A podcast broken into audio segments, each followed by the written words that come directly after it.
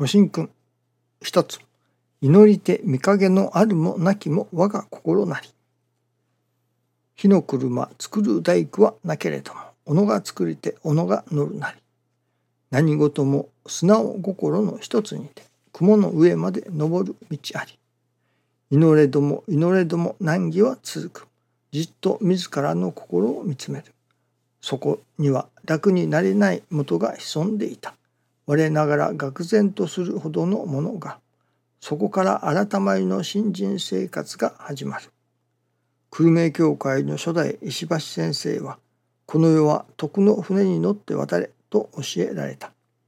火の車も自分が作るなら徳の船もまた自らの信心によって作ることができるのである。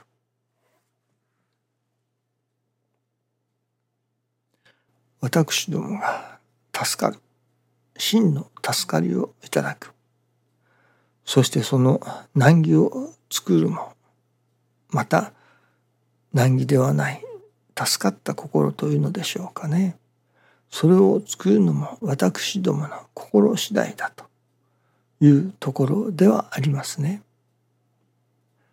それこそ難儀を作り出すのが私どもの心が作り出している。まあ難儀というものがあるわけではありませんからね。それを難儀だと思う私どもの心がそこにあるわけですから。そしてそれを難儀ではないありがたいものに変えていく。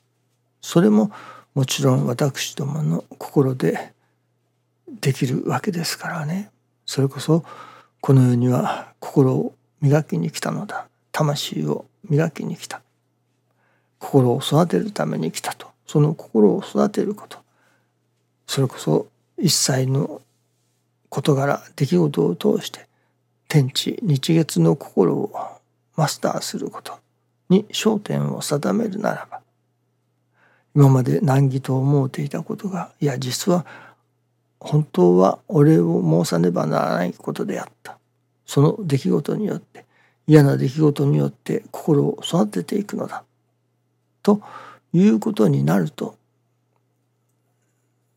それこそ難儀様ということになりますね。いわゆる難儀のおかげで心が育つということになるわけですけれどもその心を育てようとしない心を育てるということにまあ焦点を定めないから難儀が難儀で終わってしまう嫌なことが嫌なことで終わってしまうわけですけれどもそこに師匠が心一つで全てを作ると言われるゆえんもそこにあると思いますね。ただでは自らの心のまあ持ち方というのではありませんね。いわゆるプラス思考で助かるということではありません。なるほどプラス思考的なことでもある程度の助かりにはまあなるのかもしれませんけれどもねいよいよ本当の助かりということになるとその自らが心を何と言いましょうかね心の持ちようというのでしょうか焦点を変えただけで助かるというわけにはなかなか参りませんね。道は子ならずと教えてくださいます。道は一人では開けないというわけです。ですから私どもの心の焦点それが心を磨くというところに焦点が定まっただけではまだもう一ついまいち助からないところがあります。ではどうしたら本当に助かっていくことができるのかそれは神様を実感していくことだ神様の心に触れることだということですけれどもその神様の心に触れるにはどうしたらよいのか。神様のお働きを実感する。一つには自らの心の改まりということを実践すると同時に日々に神様のお働きを実感する。その神様のお働きを実感として感じるところに神様のお心というのでしょうかね。人間幸せになってくれよと。このことによって心を改まってくれ磨いてくれ育ててくれという神様のそのお心にいわば親心に触れるからこそまあお礼の心もありがたい心も湧いてくる。わけですね。それこそカモイで頭を打った。痛い。というのかカモイで頭を打ってありがとうございます。というのか昆虫書というのかそれは私どもの心がけ一つではありますね。ではその例えば「ありがとうございます」「カモイで頭を打ってありがとうございます」とお礼を申したとしてどこにお礼を申しているのか。カモイにお礼を申しているのか。そうではありませんね。例えば難儀なことが起こってくる。あこのことによって改まることができる。とその難儀が難儀様となり難儀にお礼を言う心ができてくる。そうではありませんね。信心させていただくものはもちろんそれもありましょうけれどもそこから先のその鴨居で頭を打たせてくださったそういう働きをくださった神様天地金の神様に対してお礼を申す心が湧き上がってこなければなりませんね。神様のおかげで神様のお働きでこの難儀がある。神様のお働きで鴨居に頭を打った。いわばそういう頭を打つことによって神様が私どものまあ何と言いましょうかね。改まるべきところを気づかせてくださった。というその大元は神様であるわけですから。その大元の神様のお心に触れる。分かる。そして神様へのお礼の心が湧いてくる。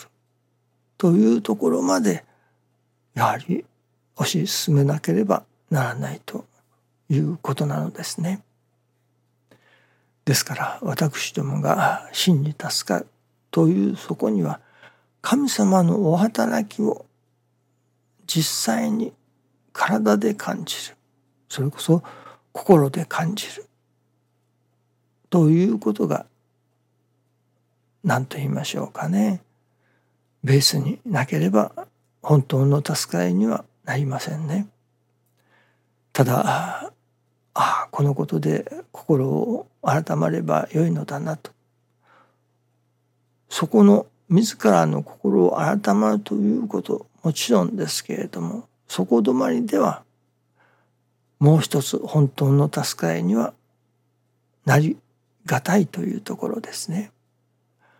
本当の助かりというものはそのああこういうお働きを神様がしてくださるのだ。これは神様のお働きだ。それこそ改まってくれよという神様の親愛の現れだ。と神様のお心に触れる。そこにいただく。ありがたさ。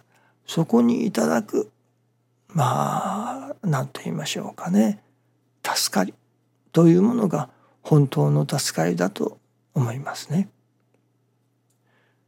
ですから私どもが真実助かっていく。そのためにはやはり神様のお働きというものを日々に時々刻々にでも感じ続けることができるようないわゆる神様体験とでも言うのでしょうかね。そういう神様のお働きを感じ続ける体験を積み重ねていく。その積み重ねによって初めてまあ何と言いましょうか。心が助かっていく。そこに近づいていくのではないでしょうかね。これはただ一遍奇跡的なおかげをいただいたというだけではなかなかその時その時点でのお礼の心は湧いてくるでしょうけれどもその神様のお心に触れるそのありがたさというところまではなかなか至りませんね。ただ自分にとって都合が良かったからありがたいというありがたさでとどまってしまうのではないでしょうかね。神様のお心がありがたい。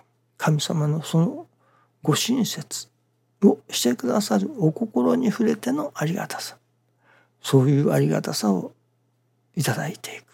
そういう体験を積み重ねていく。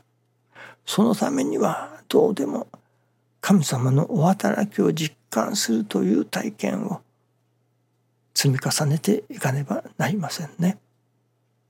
その一つの手立てそれが成り行きを大切にするということでもありますね。成り行きを大切にすることによってそこに神様のそれこそ特別なお働きを実感することができる。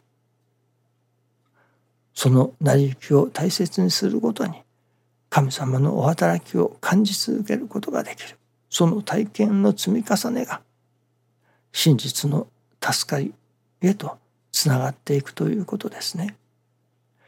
神様のお働きを感じることなしには真の助かりが得られるとは思えませんね。